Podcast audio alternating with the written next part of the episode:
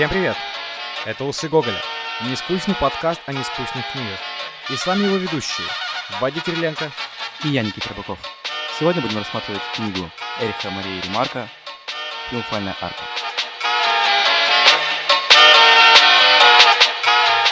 И начнем мы с того, что поговорим, почему эта книга или почему Ремарк такой особенный для нас э, персонаж. Ну, для меня, по крайней мере.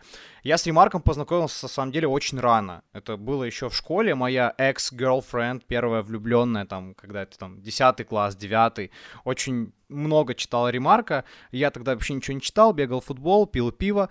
И, в общем-то, первым романом, который я у него прочитал по ее, как бы, просьбе была именно триумфальная арка. И мне тогда очень сильно зашел вообще все, все, все, что касается ремарка. И я помню, что 10-11 класс я провел его, в принципе, перечитывая.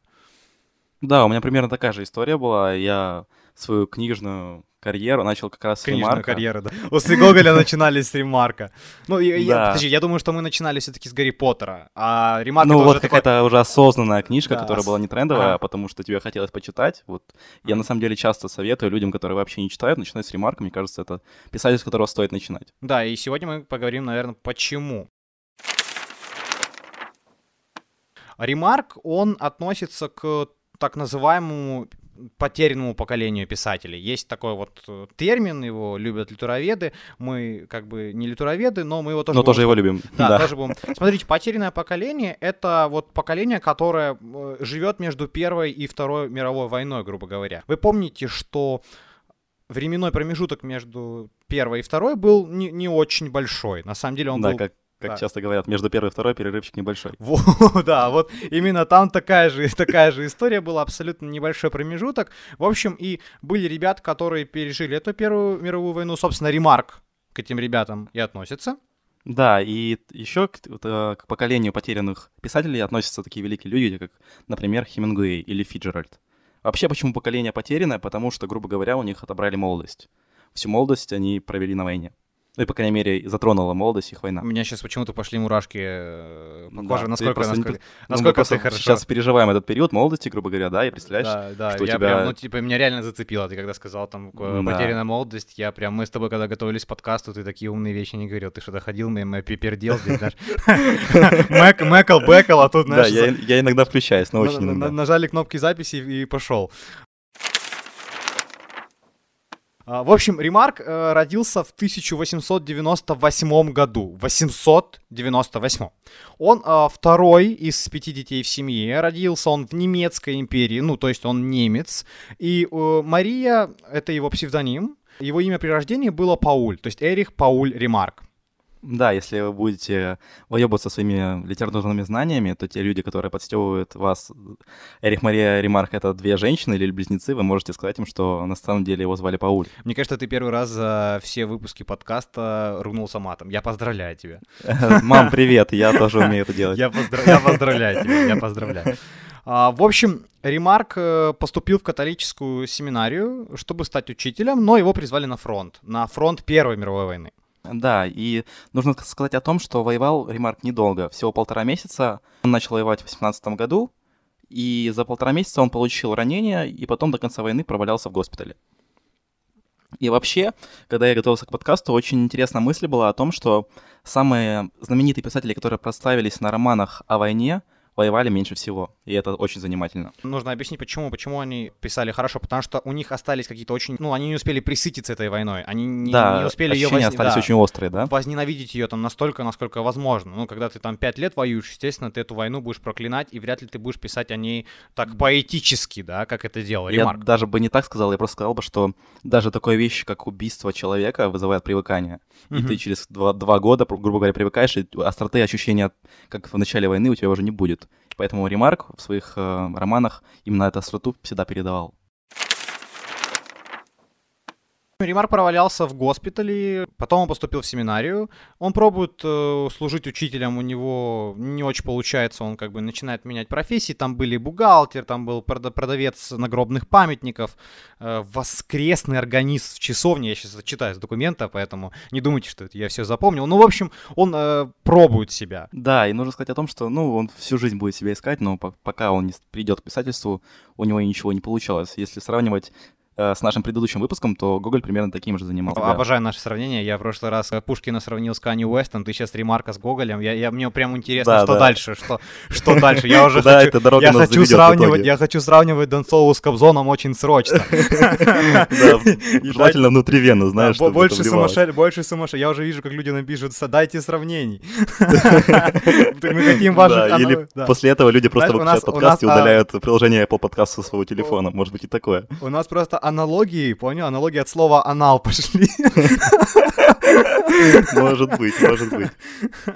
Ну, в общем, да-да-да. Ну, ты, мы остановились на том, что... Да, Ремарк- что он искал да. работу, и в итоге он переезжает в Берлин. Там он э, знакомится с женщиной, которая в последующем станет его жена. Звали ее Ильза Юта. Это не очень важно, но просто чтобы вы понимали, что Ремарка всегда женщинам было хорошо. Конечно, в какой После- биографии вообще важны женщины? Ну, есть, Да, Ты, да. ты сейчас очень сексистский, знаешь. Вообще не важно, кто его там жена, да какая... Он просто, ро- он ровный штрих, и без жены был тоже ровный штрих. Да, и после Германии он переезжает в Швейцарию. И там он издает свой первый роман «На Западном фронте без перемен». Ремарку 31 год. В общем, этот роман становится очень успешным. Я бы сказал, что он успешен до сих пор, он очень хорошо продается. Он является там чуть ли не самой продаваемой книгой в европейской литературе. Ну, в топ-10, в топ-5, наверное, входит, я точно не знаю. Но, в общем, он очень-очень хорош. Хорош он тем, что в нем какие-то очень крутые, э, то есть в нем уделено огромное внимание каким-то бытовым деталям войны. То есть происходит какое-то там страшное ощущение бессмысленности со стороны солдат. Это абсолютно новый роман о войне, которых еще не было. И он очень страшный. Хм, Интересно то, что этот роман от э, первого лица солдата, который не сталкивался с войной, то есть это первое впечатление, это очень круто. Есть крутая история о том, как вообще Ремарк публиковал этот роман. Он пришел к издателю, показал ему роман, и издатель сказал, что такой тип романа не придется читателю, он им не понравится, но давай все-таки заключим свой пари. Если уда- э, роман не удастся, то ты будешь работать на меня журналистом полгода, а если удастся, то ты станешь знаменитым. И, собственно, роман удался. За, за этот роман писатель был выдвинут на Нобелевскую премию по литературе в 1931 году, но он как бы ее не получил. Но он, он становится достаточно коммерчески успешным, то есть у него появляются бабки. Да, куча денег сразу на него свалилась, и он начинает коллекционировать картины. Что тоже очень интересно, потому что искусстве у него был вкус превосходный, он коллекционировал таких людей, например, как Ван Гог. И он это будет в своих романах тоже описывать. Один из героев «Триумфальной арки», ну, второстепенных героев, собирает картины. У него там в коллекции Сезанн, Гуген, тот же Ван Гог. Угу, да. После известности Ремарк приезжает в Швейцарию. Нужно сказать, почему туда приезжает. Потому что начинаются гонения. Нацисты, которые уже приходят постепенно к власти в Германии, начинают гнать на него бочку из-за того, что роман его, а вернее роман первый на Западном фронте без перемен, антивоенный. И на него накладывают сначала штрафы, и потом гонят, и ему приходится уезжать в Швейцарию. Потом он едет э, в Штаты. Он, он, он Мгм. всю, всю жизнь работает там. Он знакомится с такой известной на то время актрисой Марлен Дитрих. Э, Может, вы про нее слышали. Я думаю, что многие киноманы ее знают. У нее с ним или у него с ней, как хотите, был очень сложный роман, который в сегодняшней книге тоже имеет место быть, который перелезет с жизни на страницы книги. Да, потому что прообраз главной героини «Триумфальной арки» как раз списан с этой актрисой Марлен Дитрих. В 1943 году в Германии сестру Ремарка за антивоенные высказывания убивают. И по легенде говорят, что ее убили, потому что не могли добраться до Ремарка на самом деле. Да, но она тоже выступала анти- с антивоенными какими-то лозунгами, но нацисты пришли к ней и сказали, что к вашему брату мы не можем добраться, но мы доберемся до вас, собственно, и, и ей отрезают голову, что очень показательно, ее приводят на гильотину и убивают. То есть это э, 70 лет назад. Да, представляете? да. Наверное, на площади тоже собрались, знаешь, я сразу какие-то средневековые картинки вспомнил. Да, Ну, в сразу общем- попкорн там ели, ну, очень страшно, на самом деле, страшные времена были. Мы все время о, какие-то, о каких-то очень страшных временах говорим. Да, я не знаю, возможно, мы когда-нибудь будем рассказ- рассказывать о детских сказках, я- я думаю, что, я думаю, что просто, знаешь, какое бы время ни взять, оно любое будет страшным, к сожалению. В общем, в 45 году Ремарк, Ремарк заканчивает работу над той книгой, которую мы сегодня обсуждаем. Я напоминаю, что называется она «Триумфальная арка». Вышла в свет она в 46-м, то есть за, через год после конца Второй мировой войны. Да, как обычно, мы будем рассказывать сейчас о книге, и, ребят, будут спойлеры, но мы постараемся их избежать и как можно коротко рассказать сюжет и избегая основных моментов. Главный герой романа — это немецкий беженец. В прошлом это один из ведущих хирургов страны, который носит вымышленную фамилию Равик. А, он такой вот прям человек с большой буквы. Он э, работает на нелегально доктором, делает сложнейшие операции вместо других именитых докторов, которые присваивают себе большой гонорар, а ему отдают там какие-то 20, 15, 30 процентов неповиновение фашистам когда-то привело Равика в гестапо. Гестапо, вы знаете, это как место, где э, собирали заключенных э, каких-то да, политических, да, пытали. их там пытали, чтобы они рассказали что-то. В общем, он там, его жестко мучили там, потому что он не хотел выдавать своих еврейских друзей. Там убили его девушку, Сибилу ее звали. Ну и, в общем, оттуда он сбежал и попадает в Париж, где происходит весь сюжет этого романа. Да, но на протяжении всего романа воспоминания о гестапо и вообще о прошлом всегда его преследуют. Нужно всегда об этом помнить. А роман э, разворачивается за год до войны и в до военном Париже, грубо говоря. И наш герой Равик встречает э, женщину на мосту, которая пытается сделать самоубийство. Так как наш герой моралист, он не идеалист, он ее спасает, он отговаривает ее от самоубийства, и как это принято, наверное, в том Париже, я не знаю, но он ее напаивает кальвадосом. Я, кстати, э, когда читал этот роман еще в юности, да, я э, кальвадос мне очень нравился. Я когда попробовал его в жизни, это вообще такая мерзость на самом деле. Ты пробовал кальвадос? Или кальвадос? Я не знаю, как называется правильно, но я никогда в жизни не пробовал. Я вообще, конечно, там типа в плане алкоголя и еды такой немножко ну вот я не люблю какие-то новинки гастрономического и алкогольного характера, если честно. Вот я почему-то вот сложно мне с этим. Я, вот. люблю, я люблю гречку есть и водку пить. Ну, если так, очень Просто грубо. для меня ремарк — это кальвадос, а Хемингуэй — это дайкери. Вот дайкери мне очень нравится. Мне, в общем, да. ближе больше Риму. Все, а, все, все, все просто, просто нужно объяснить, что все герои э, и Хемингуэя, и Ремарка постоянно пьют. Причем они да. пьют безбожно, пьют они на каждой странице, они все пьют, у него нет не пьющих персонажей, все его персонажи что-то выпивают, и это все пьянство всегда очень смачно описывается. Прям... Да, но на самом деле это, это пьянство вообще, это какая-то попытка избежать реальности, как мне кажется. Они просто пытаются забыть что-то или просто не пони...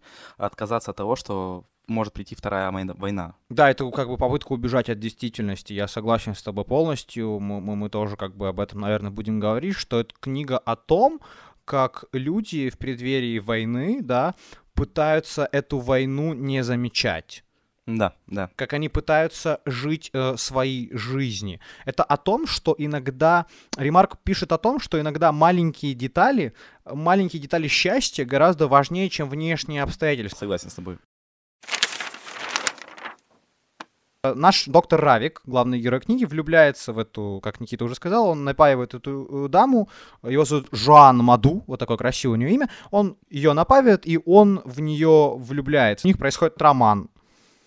Да, ну, вообще поначалу, если вспоминать э, повествование романа, то Райк поначалу к ней холоден. То есть он помогает ей потом из каких-то своих личных побуждений, потому что он идеалист и хочет помочь, потому что он всем помогает. Он такой человек, в принципе. Но на протяжении романа их э, чувства разворачиваются все больше, раскрываются, да. Причем поначалу и... он вообще он забыл про нее.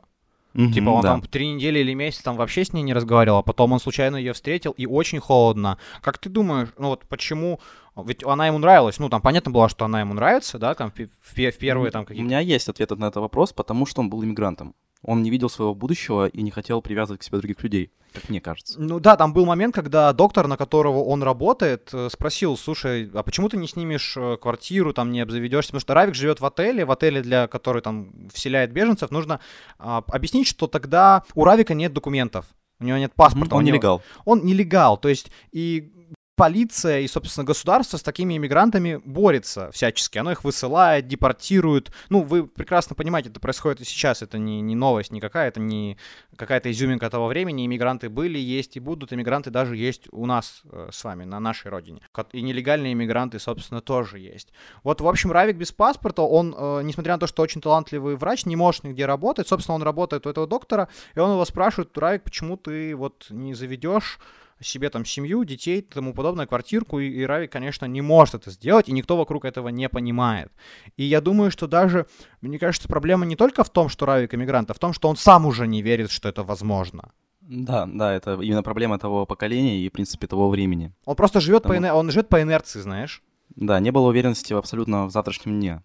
И Ремарк хорошо это описывает. Отношения наших героев развиваются в какой-то момент.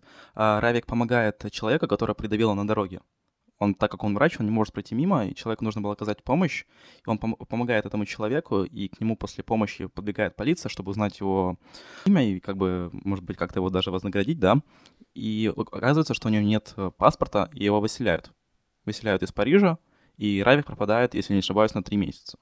Жоан в это время успевает... э, Жоан такая, как бы, дама... Ну, очень- Ветреная. Да, ее, да, ветреная, ее вообще, наверное, я, вот мне Жоан сложно описывать. Я вообще, знаешь, с какой-то аккуратностью говорю всегда о, о женщинах. Ну вот, несмотря на то, что у меня в этой э, жизни они были, я, я с, тру- с трудом... Как ты сейчас хорошо Да, подметил, что, и- что, ты что- не да, чувак. что- что у меня, у, меня, у меня случалось с ними встречаться. А, Женщин описывать очень сложно, ну мне пока что, потому что женщина это сегодня одно, а Завтра завтра, другое. абсолютно другое, да. То есть, ну и как-то вот знаешь, прям браться за какой-то ну, какие-то прилагательные, чтобы женщину описывать, я вот я боюсь. И вот, и вот Но- сейчас я не могу вот описать, какая Жан. Вот ты говоришь ветреная, да, она ветреная, но тем не менее она до конца книги любит Равика. То есть Ну, она... можно не- просто говорить о словами своих эм, действующих лиц. Равик прекрасно понимает э, о том, какая Жоан. Они об этом разговаривают, и он понимает, что она может переметнуться к другому мужчине, и поначалу Равик это понимает. Равик даже, даже, да, Равик даже ей говорит, ты от меня уйдешь в конце. И она ему говорит, да, я это знаю. И Марк, в общем, уже вот, знаете, вот э, драматизирует это вообще настолько, насколько это возможно. Представьте себе, какая-то комната, два влюбленных, она хочет к другому мужчину, но хочет быть с ним, они пьют кальвадос, э, Равик эмигрант, который, у него нет документов. Ну, в общем, уже ситуация накаляется, ты уже такой, как же грустно, черт побери, жить, что делать вообще, как, как это все закончится, боже, какая же любовь, да. И, кстати, очень круто передана атмосфера. Если вы будете искать какие-то видео по, этому, по этой книге, то вот есть прекрасный фильм 47 года. Он снят, кстати, сценаристом выступал сам Ма- Ремарк, так что рекомендую вам его посмотреть. Он неплохо снят, и, в принципе, атмосфера того времени очень круто передана. Отношения у Равика и Жуан очень специфические. Они не очень похожи на какие-то классические отношения. Единственное, что вот мне очень э, зашла вот этот парт, этот кусочек, где Жан очень сильно сомневается. У меня были такие отношения, где одна сторона очень сомневалась. И это очень тяжело для второй стороны. Ну, да, то есть, я когда... тоже участвовал в таких действиях, это действительно тяжело. Я думаю, что у многих наших слушателей такое, такое было, поэтому это роман, собственно, о сомнении, о женском сомнении и о том, как мужчина, мужчина очень сильный, может из этого страдать, как Равик потихонечку, ну вот, станов... она становится властной над ним, то есть Жан Мгм, приобретает власть над Равиком, он ее начинает ждать, он ее начинает искать, он начинает не спать ночами, если она к нему не приходит. Ну, в общем, а он такой, знаете, самодостаточный взрослый мужчина, который там уже много чего повидал, и гестапо, и там и концлагеря, и бежал он. Ну, то есть, нельзя сказать, что он слаб. Вообще, Ремарк очень круто работает с этой книгой, то есть, если, как я уже говорил, советовать эту книгу, то она подходит абсолютно всем. Тут есть и любовная линия, как мы уже сказали, и есть линия войны, что тоже понравится и мужчинам, и, в принципе, и для тех, кто хочет окунуться в эпоху того времени, тоже зайдет. Так Причем что, эта принципе, книга, это книга о войне, которая где-то идет, самое что крутая, да? Ну вот, типа... Ну, во- вообще, война ну, еще не смысле, началась, ну, ну, я, войны. я- я говорю тебе о том, что ну, книга же, в принципе, о войне, ну, можно ж так сказать. Типа, это Да, книга о безусловно, войне. Но безусловно. войны там нет. Ну, как таковой. То есть никто никого не стреляет. Ну, стреляет, но не будем об этом. А, я говорю о том, что... э, Да, я- уже, да, я уже чуть... То есть в этой книге нет военных действий, как таковых. Танки никуда не едут, знаешь, солдаты никуда не идут. Но по факту эта книга описывает войну, ну, точнее, преддверие этой войны, очень круто. Ну, то есть ты прям окунаешься да. вот в этот э, момент, когда весь мир Затаил дыхание и ждет, что будет дальше. да, вот и все об этом говорят, и все, ну то есть, и все говорят, войны не будет. Ну вы знаете, когда что-то плохое должно произойти, все говорят, что этого не произойдет. Ну это Хотя классика. все прекрасно понимают на подсознании, что вот-вот она скоро нагрянет. Да, и все, и только прошла первая война, то есть все еще помнят, как это было страшно, да. Да. И вот, в общем, вот в таком вот состоянии мы застаем мир и то, как Ремарк его передает. Я, я, я, я сейчас хочу прочитать одну цитату о том, как Ремарк э, улавливает суть людей и как он э, вообще показывает, насколько парадоксально на самом деле человечество в принципе. Львы убивают антилоп, пауки — мух, лисы — кур. Но какое из земных существ беспрестанно воюет и убивает себе подобных? Детский вопрос. Ну, конечно же, человек. Это венец творения, придумавший такие слова, как любовь, добро и милосердие. А какой из живых существ способно на самоубийство и совершает его? Опять-таки, человек, выдумавший вечность, Бога и воскресенье. Теперь ты видишь, что мы сотканы из противоречий. Так неужели тебе все еще непонятно, почему мы умираем? В общем, да, это Ремарк вообще во всех своих книжках пишет, что война — это бессмысленное занятие, и он, собственно, антивоенный писатель. Да что, собственно, его гнали в Германии нацистской за это. И даже, кстати, были публичные сжигания его книг. Один из интересных сюжетных поворотов в этой книге — это встреча э, Равика и Хаки. Хаки — это человек, который его когда-то пытал в гестапо. И да, да. Равик очень хочет ему отомстить. И прям месть над Хаки, его убийство становится чуть ли не главным, э, главным смыслом жизни Равика. Он только и видит... Об этом и думает. Да, только об этом и думает, он ничего не может делать, он перестает делать э, операции, он прям мечтает... Да, он... Мечтает о том, чтобы убить его. И, в общем, в принципе, он его убивает. И сцена его убийства очень, очень хорошо описана, на самом деле. Ты прям... Да, причем убивает его хладнокровно, абсолютно не моргнув глазом. Ну, он потом, рыг... бы... потом вырыгает в конце, да. но это не суть. Но... Да. В общем, еще один интересный момент это то, как э, Ремарк работает с э, описанием врачебной деятельности Равика. На самом деле, читать очень интересно. Там очень в деталях описываются все вот операции, все пилюли, которые он там выписывает, все. Ну вот он постоянно занимается врачебной деятельностью. Я не знаю, где Ремарк это взял. По идее, врачом он никогда не работал. Наверное, он хорошо работал с э, книжками, да, и он читал... Mm, может, может, кто-то консультировал его. Потому что очень круто. Я тут даже вспомнил, есть такой писатель э, Арчибальд Кронин. Я его очень люблю. У него есть книга Путь Шеннона, и Кронин врач бывший, и он, у него половина романов про, собственно, про врачей. И тут же можно вспомнить э, Чехова, Чехова, да? да Чехова угу. и, и Булгакова, у которого есть прекрасный сборник сборник рассказов э, «Записки врача», да, если я не ошибаюсь? «Записки юного врача». Да, записки юного врача. Э, это о том, что чтобы что-то очень клево описать, чтобы хорошо поработать с текстом, нужно неплохо разбираться, да, собственно, в да, нужно вопросе, да. Тему понимать, да. Потому что это добавляет классных деталей, это добавляет жизни. То есть, если бы он просто написал, ну, он врач и колет уколы, ну, окей, но то, как он делает операции, то, как он общается с больными, ну, это добавляет э, естественно, антуража всей этой истории. Это вообще основная часть личности Равика, потому что он горит этим, ему очень нравится это, и даже после того, как у него отобрали легальный способ э, проводить операцию, он все равно находит способы для того, чтобы и, проводить их. И самое крутое, когда умирают его пациенты, он страдает, он, ну, несмотря да, на то, что переживает. у него, несмотря на то, что угу. у него сколько раз это все было, он уже мог привыкнуть, он все равно идет напивается, ему все равно тяжело. Ну, это, знаешь, это просто типичный ремарк. Человек, там у него люди постоянно страдают и умирают. И постоянно страдают, да, умирают и напиваются. Еще один из важных героев этой книги — это город, где происходит действие. Париж. Да, и вообще, вообще, как бы книга называется «Триумфальная арка», не просто так. «Триумфальная арка», если что, в Париже, юные любители географии. Я в Париже был, два раза даже, и Париж мне очень нравится. Собственно... Один раз даже мы вместе были с тобой. Да, да, сейчас очень гейски звучало, чувак. Да, причем на твой день рождения, так что вдвоем. Так что сами дорисовывайте себе дальнейшую. У Эриха Марии Ремарк получается описывать Париж так, как, наверное, этого никто не делал. Поскольку Париж... Ну, я думаю, что Хемингуэй с ним бы потягался. Ну, Париж у Ремарка такой, знаешь, но он моментами где-то есть. Он как вот дополняет все, где существуют герои. Вот он... Он, знаешь, вот так красиво обволакивает. Он кусками появляется. Вот тут какая-то, знаешь, вот Монмартр, вот Пегаль, вот там Елисей полицейские, они где-то мелькают, э, где-то появляются, и там же и как бы исчезают. То есть они, Париж, его немного в этой книге, но он очень классно подчеркивает, да, все, все, что происходит. В общем, Париж клевый, обязательно едьте. Я честно считаю, что прожить жизнь и не увидеть Париж, ну, это да, вообще, как, да, это, это как типа... говорят, увидеть Париж и умереть. Немножко клишированная история, но все равно есть доля истины в этом. Это прям типа, ну вот это должна быть как основная цель, я считаю, в жизни вообще Париж увидеть. Ну, я не знаю, что может быть что может быть... Я, конечно, не, не видел весь мир еще, но по сравнению с тем, что я видел, Париж — это вообще нечто.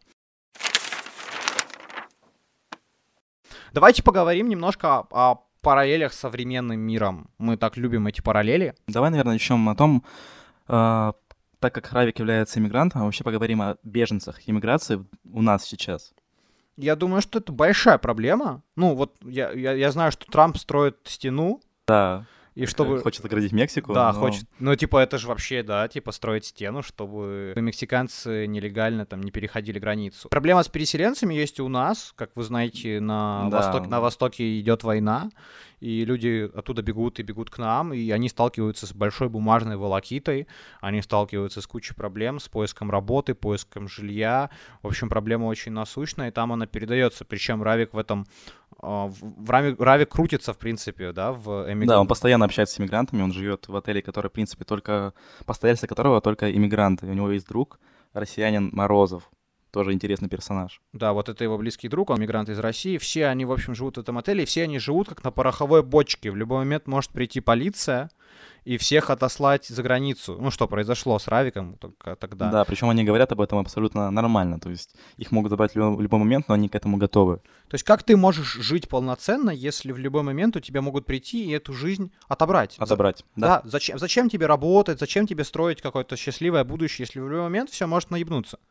Мгм. в этом страшном неведении о завтрашнем дне живут герои, и при, при этом еще война близко.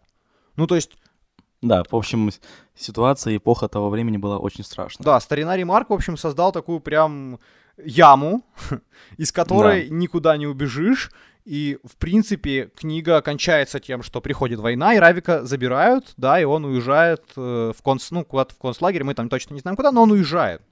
Э, Интересная история в том, что когда к нему приходит полиция, то в последний момент он называет свое настоящее имя. То есть он устал бежать и см- смирился со своей судьбой. И обретает себя, да, только в самом конце. Уже, он уже настолько устал, что готов вот посмотреть в глаза себе самому и перестать, Мгм. перестать э, бегать. И, собственно, еще вот об этом, э- эта книга, естественно, еще о том, как люди постоянно куда-то пытаются убежать и найти счастье в мелочах, счастье в чем-то очень простом. Мы об этом уже говорили, мы это затрагивали. Э, Герои Ремарка постоянно пьют, они пытаются уйти в работу. Равик там, если у него что-то не получается, идет работает. Они пытаются убежать от действительности. Это очень интересно описывает ремарки. И действительно, как мы говорили ранее, они очень много пьют. И как раз основная причина, как нам кажется, из того, чтобы как раз от этой реальности убежать. И мне кажется, что у них не сильно получается, потому что реальность настолько охватывающая, всеобъемлющая, что она давит на них настолько, что никакими из этих способов от нее укрыться нельзя. И, в конце, и книга, собственно, заканчивается тем, что реальность наступает, война пришла. Давай уже, наверное, сделаем, подытожим как-то, как обычно, дадим оценки этой книги. Сколько мы в Я, этот раз даем? я думаю, что я поставлю 7 у Сей Гоголя из 10, и я объясню почему. Мне кажется, что с Ремарком, с Ремарком его талант сыграл злую шутку, он стал в какой-то момент очень популярен, и сейчас его воспринимают, знаешь, как, ну, как 3 метра над уровнем неба, ну, вот какая-то такая хи- Да, нем- немножко есть налет пафоса, да, и фил- псевдофилософии, я бы сказал бы. Вот примерно такая же история, как с Куэлли. Вот да, да, его герои говорят не так, как говорят живые люди. Они прям, знаешь, у них каждый диалог — это, знаешь, метафизика сложнейшая. Да, И, да. Ну, люди так не разговаривают. Мы с тобой встречаемся говорим, жопа, говно, ха-ха, идем э, шаурмы поедим. Ну, типа, может... э, А потом в итоге записываем подкасты Да, да, может... о литературе. Да, о литературе, знаешь, как после, после чесночного соуса очень хорошо на микрофон дышать. Но смысл в том, что из-за из того, что каждый диалог Ремарка наполнен какой-то философией, и я не скажу, что плохой. Ну, типа, Да, я, абсолютно да, нет. я не буду сказать, что прям псевдо, ну, просто ее растаскивают по, по пабликам, знаешь, ВКонтакте, в Фейсбуке, и мы все уже, знаешь, этого Ремарка столько видели. Да, он немножко приелся, если честно. Мне кажется, это просто какой-то момент, вот ты перерастаешь ремарка. Вот 17 лет, условно, мне он очень нравился. Когда я готовился к подкасту и перечитывал книгу заново, Мгм. вот какие-то моменты казались мне очень приторными и наигранными. И вот э, это просто, знаешь, какой-то читательский опыт уже играет, да, и вот не всем он зайдет в этом возрасте. Но, но для наработки этого читательского опыта, этого самого читательского опыта, Да, да, Это- безусловно.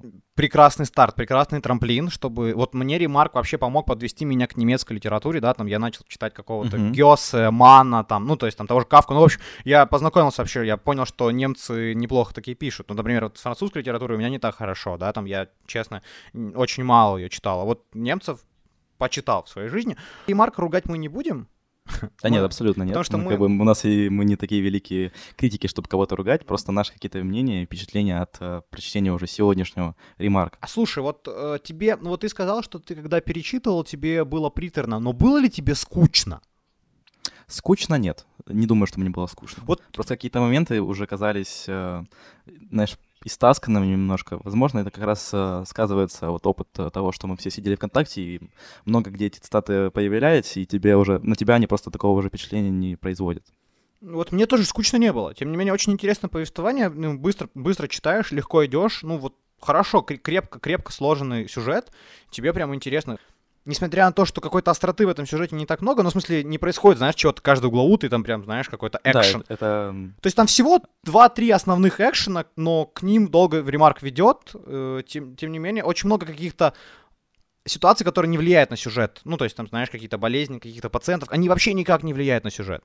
Угу, но абсолютно. они дают классный антураж, опять же, повторюсь. Да, это какая-то фоновая история, и фоновая история отлично соприкасается с основными сюжетами, линиями, и оно как-то вместе создает полноту картины, и тебе хочется погружаться все больше и больше в этот э, довоенный Париж, в это время, и ты проживаешь вместе с эту историю вместе с героями. Это очень круто.